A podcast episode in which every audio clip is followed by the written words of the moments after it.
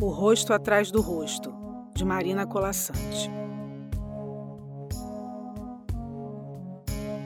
Vencedor de tantas guerras, o guerreiro das tendas de feltro apossou-se um dia daquele reino e, abandonada a vida nômade, decidiu para sempre habitar o castelo agora seu, sem que, porém, ninguém lhe tivesse visto o rosto, coberto desde os campos de batalha por escura máscara de aço.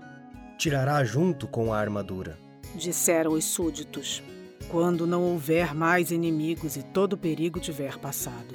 Mas passado o perigo, passou com ele o tempo, e já ninguém se perguntava que rosto respiraria por trás da máscara. Nem mesmo depois de despida a armadura e penduradas as armas.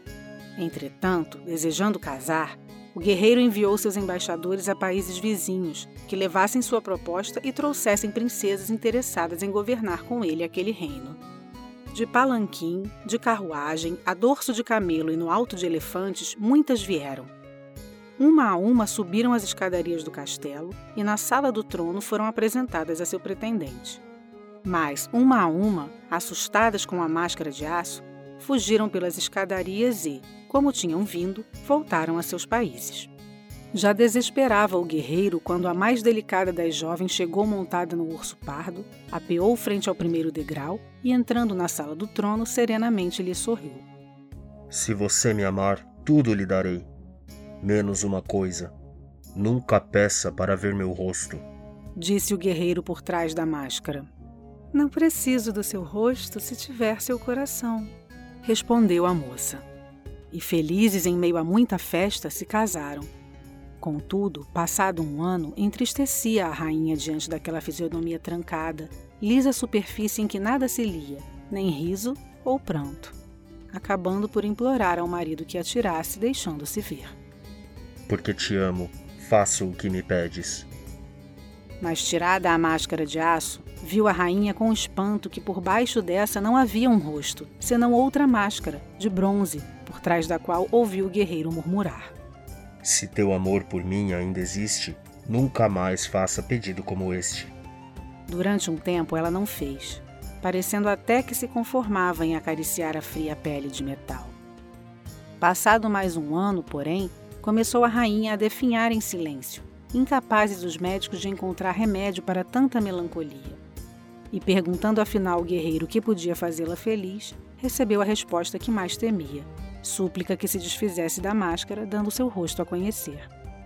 Acima de tudo está meu amor por ti, disse o guerreiro. Mas os dedos que desprenderam as fivelas de bronze não revelaram olhos, boca, nariz. Ao desespero da rainha, entregaram somente duas fendas escuras entalhadas no vermelho da máscara de laca, onde o fino traço de um pincel desenhara lábios sem sorriso. Se de verdade amas minha vida, não queiras nunca mais saber meu rosto soluçou a voz abafada. Não, ela não queria. Durante um ano esforçou-se para amar o brilho de sangue com que luzia a máscara do marido. Durante um ano forçou-se a crer que esse era o seu destino, e sempre o seria. Durante um ano, o tempo da sua resistência. Então, uma noite, decidiu. Acesa uma vela, avançou em direção ao sono do guerreiro. Pedir nunca mais. Tiraria a máscara de leve e a poria no lugar, guardando consigo o segredo. Bastava-lhe saber. Leves dedos pousam na laca seu branco toque. As fendas dos olhos velam inúteis, incapazes de ver a luz que se aproxima, o cordão que se solta. Debruça-se a rainha. Súbito seu grito rasga o sono do guerreiro. E ela, ferida de espanto, cambaleia, deixa cair a vela sobre as sedas da cama e foge. Foge por portas e corredores, desce louca as escadas, ouvindo atrás de si o cantar do fogo que se espalha. Arde o castelo. No jardim, os súditos percebem o guerreiro chegando à janela entre luzir de chamas.